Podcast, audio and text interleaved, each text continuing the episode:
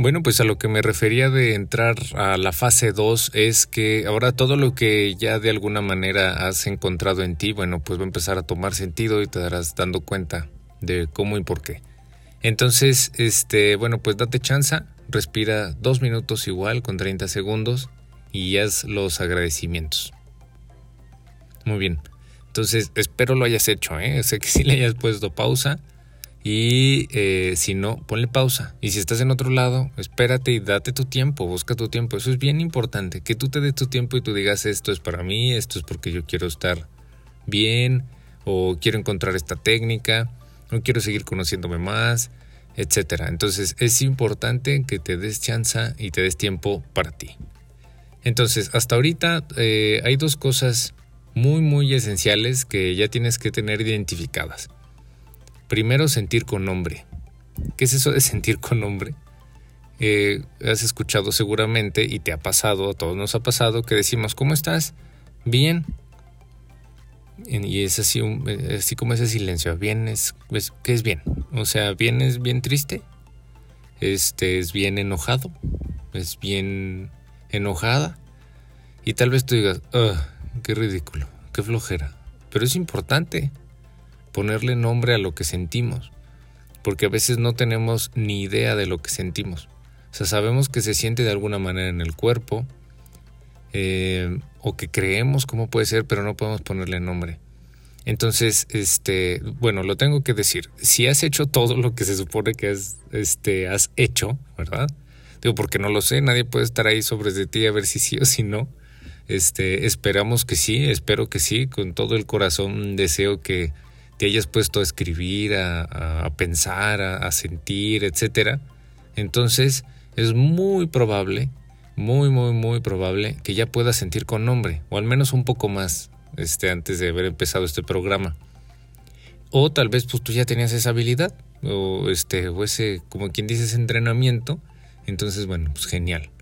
Entonces, sentir con nombre, punto número uno. Y punto número dos, observar los pensamientos.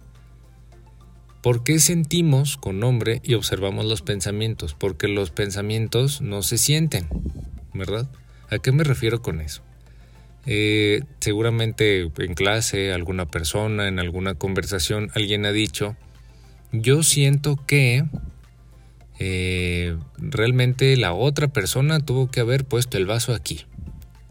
Y cuando estoy con, por ejemplo, con mis alumnos en un taller o alguien dice eso, les digo, ¿sientes dónde? Porque bueno, pues eso no se siente. o sea, este, e, ese es un pensamiento. Por eso es sentir, o sea, el sentir es este sentir enojo, sentir algo en el estómago, sentir este que pesa la cabeza, este eh, sentir que la sangre se va a todas las partes de eso es sentir. Eso es sentir. Eh, y bueno, observar es observar lo que pensamos. Entonces, eh, una persona me dijo, yo me di cuenta cuando juntaba el sentir y el pensar, cuando decía siento que, cuando le ponía el que. Y esa está bastante buena. Entonces, es este, siento que, ya estamos hablando de un pensamiento, pero siento feo, o siento horrible, o siento espantoso. Eso no le estamos poniendo el nombre a la emoción. Sin embargo, bueno, pues ya sabes que tiene que ver con una sensación. Y la segunda es, bueno, ¿y eso feo, o eso malo, o eso bien, o eso padre, qué es? Es alegría, es emoción, es incertidumbre, es miedo. Entonces por eso las dos cosas ahorita esenciales es sentir con nombre y observar los pensamientos, que puedas identificar, yo pienso esto, a mí me pasa esto, por ejemplo, en el tema de las batallas, ¿no? O en el de las estrategias, todas las personas pensaban algo de los ejemplos. Y, tal vez al momento de hacer alguna de las actividades te diste cuenta de eso, o sea, de que hay pensamientos, pensamientos naturales, este, naturales en el sentido de que son, nada más, así son. Que si están feos, que si están horribles, que como pienso, esa es otra cosa. Sin embargo, lo fundamental es que sepas primero qué es un sentimiento y qué es un pensamiento. Eso es fundamental, fundamental, fundamental. Y bueno, si dices así como, hoy, este, ¿no? Como que todavía no, bueno, pues regrésate, por ejemplo, al, programa de emociones, ¿no? Eso, eso, bueno, no el programa, el audio de emociones, para que puedas ir viendo ahí como seguir, siguiendo agarrando cosas y tal vez escuches algo y digas, ah, eso como que no lo había comprendido la primera vez que lo escuché.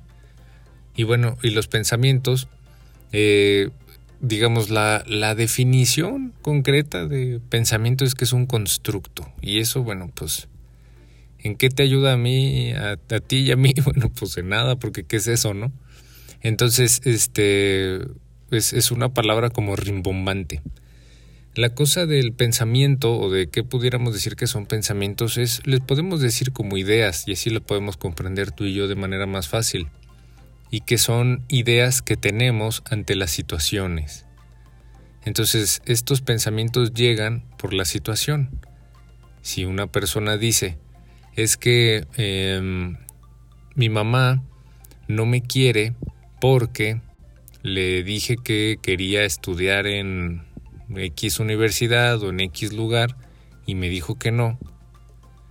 Y entonces siento que me odia bueno, pues toda esa frase que acabo de hacer me la acabo de inventar y tiene un montón de pensamientos. ¿Tú cómo dirías que se sentía esa, esa chica? ¿Enojada, triste, frustrada? Pues tal vez todas. Este, sin embargo, no lo dice. ¿Te diste cuenta? O sea, no, no hay ninguna emoción ahí. O sea, no, no, no está expresando la emoción tendríamos que verla como para ver si se puso a llorar o e incluso si estuviera llorando pues no quiere decir que estuviera triste, puede haber estado enojada, frustrada. Entonces, este, y las otras cosas, eh, por ejemplo, lo de que su mamá la odia, que su mamá no la quiere, bueno, pues esos son pensamientos, o sea, no hay una evidencia y el hecho de que te digan, no, esa universidad no, pues no tiene nada que ver con que nos quieran o no, ¿verdad? Entonces, esos son pensamientos. Y a veces esos son los más complejos a identificar. Es este un poco más complejillo. No quiero decir difícil, este, porque no es algo difícil, es algo como literal complejo. Porque hay que buscarle, ¿no? O sea, difícil no es, es, es por aquí, es por acá, no, ah, mira, ya es por aquí, súper, y ya. Sin embargo, lo importante es eso, que ahorita en este preciso momento puedas tú identificar qué emoción tienes, sientes este, ante X cosa, cómo la sientes y también eh, identificar los pensamientos. Que hay pensamientos y que hay emociones, etc. Bueno, entonces, ¿por qué? ¿Por qué es importante eso? Para comprender PEC. Así es, comprender PEC. P-E-C. Eh, ¿Qué es PEC? Que es la P se refiere a pensamiento, la E se refiere a emoción y la C se refiere a conducta. Y entonces para que haya C se necesita de E y para que haya E se necesita de P. Eso quiere decir que para que haya una conducta se necesita una emoción y que para que haya una emoción se necesita un pensamiento. Ahí vamos, más o menos. O sea, ¿qué quiere decir esto? Que lo que nosotros sentimos, o sea, lo que tú y yo sentimos por algo que pase afuera en el exterior, no tiene que ver con lo que pasa afuera, tiene que ver con lo que pensamos de lo que pasa afuera. Si regresamos al ejemplo de la chica que le dijeron que no en la universidad, ella lo está interpretando como que la odian. O sea, la situación es no, no vas a ir, busca otra universidad o lo que sea. Sin embargo, este, ella lo interpreta como odio hacia ella. Eso es un pensamiento. Y entonces esa como lo hace sentir enojada, triste, frustrada. ¿Qué hace? Agarra sus cosas, hace una maleta y dice, ya estoy harta, nadie me quiere, todos me odian, vámonos de aquí y se sale y quién sabe, se va a dormir tres días con su amiga. Y todo eso pasa eh, por este procesito. Pasa algo afuera y entonces PEC. Recuerda eso, PEC. Es sencillo, ¿no? PEC. Pasa algo y PEC. ¿Qué es que pase algo? Pues, algo que no te guste y entonces o simplemente algo sucede sin ponerle todavía si te gusta o no, algo sucede y entonces tú piensas algo sobre eso y luego sientes algo sobre eso. Pero no por lo que está pasando afuera, sino porque lo que tú estás pensando. y luego después haces algo con eso.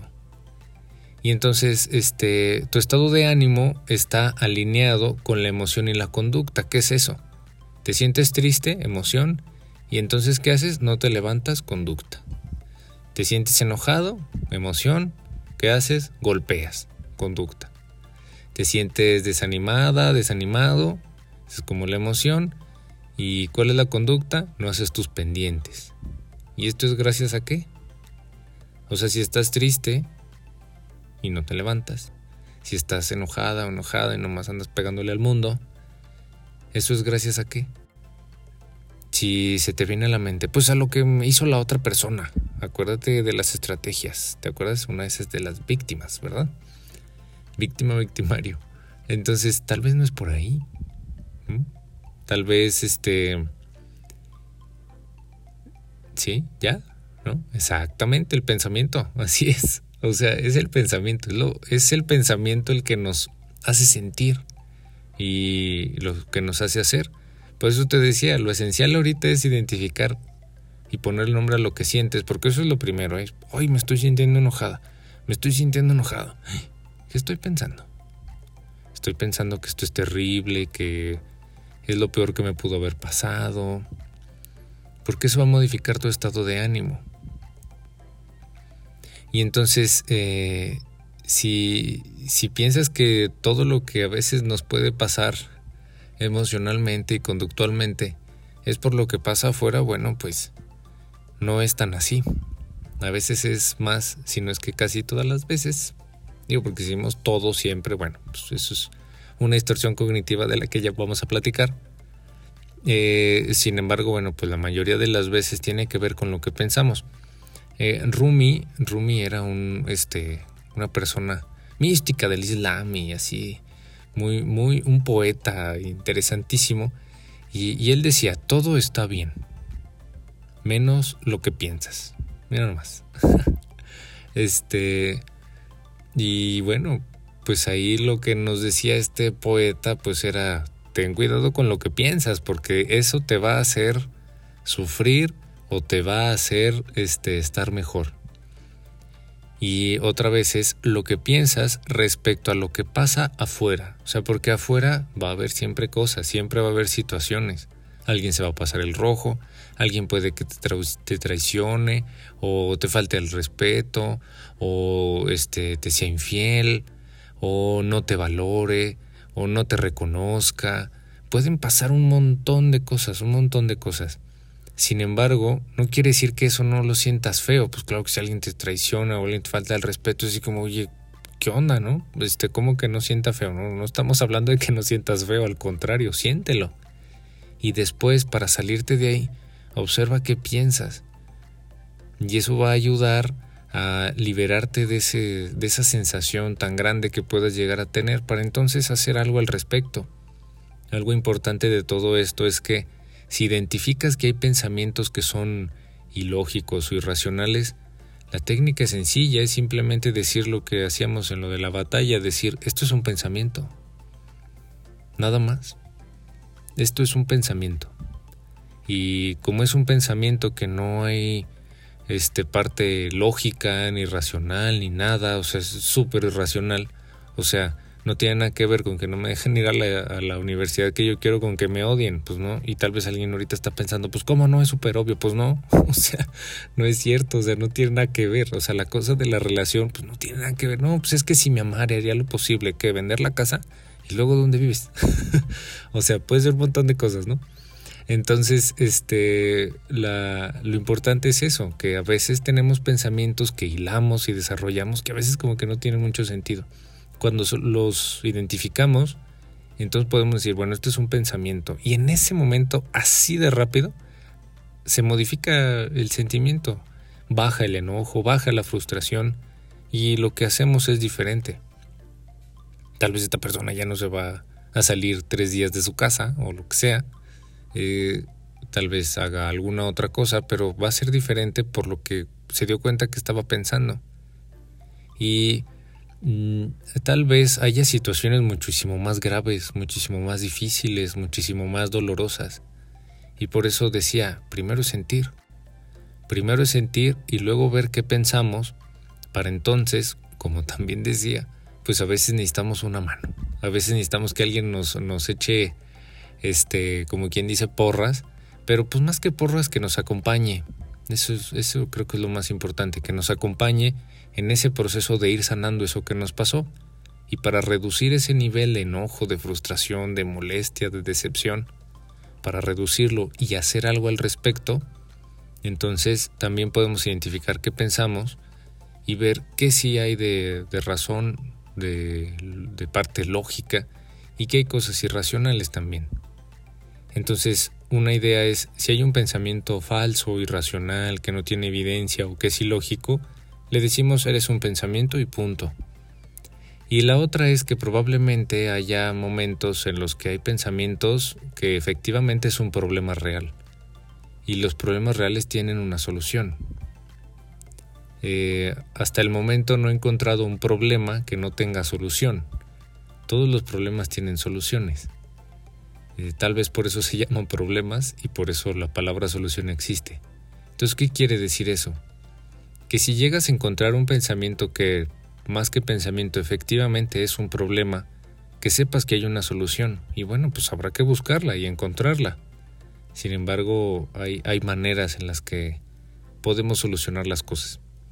Entonces, en esta primera idea de modificar, de modifiquemos, eh, lo primero que tenemos que observar y conocer es sentir con hombre y observar los pensamientos para que empecemos a modificar esa emoción y esa conducta, bueno, pues tiene que ver con el pensamiento. Eso es lo primordial. La mente puede ser nuestra más grande aliada, pero también la que nos mete al pie cañón. Entonces, observa qué piensas y observa si eso que piensas en X situación te está realmente ayudando a sentirte mejor o al contrario, te hace entrar en esos círculos, en ese círculo que parece que no tiene sentido. Y me gustaría aventar la, la moneda esperando que caiga como me encantaría, jugando al azar, ¿verdad? Este, que, que lo que tú estás pasando muy probablemente pueda reducir el nivel de enojo, de ansiedad, de tristeza, de depresión, si empiezas a modificar lo que piensas, a modificar esos pensamientos tal vez intrusivos, dolorosos, pero son dolorosos por el mismo hecho de ese tipo de pensamiento. Por ejemplo, me odian, pues pues quien piense eso, ¿cómo crees que se va a sentir? Pues no se va a sentir bien, ¿verdad? Si lo dejas de pensar e identificas cómo es que empezaste a pensar eso, por ejemplo, a ver, ¿y por qué pensé que me odiaban? No, pues porque no me hablaron. ¿Y por qué otra razón no me hablaron? No, bueno, pues tal vez porque no soy este muy bueno haciendo relaciones. Y tal vez eso ya sea, sea un problema porque ya es, ah, pues sí, sí, la verdad es que no soy muy bueno haciendo relaciones. Ok, entonces, ¿qué hay que hacer? Pues empezar a encontrar maneras de hacer buenas relaciones. Y ahí está. Y es un problema que tiene solución. Otra vez, mi intención no es hacer menos lo que vivas o lo que sientas, es que tú puedas saber que hay solución ante los estados de ánimo este, difíciles o las emociones tan grandes y dolorosas que de repente podemos sentir y ante los problemas también, que hay una solución.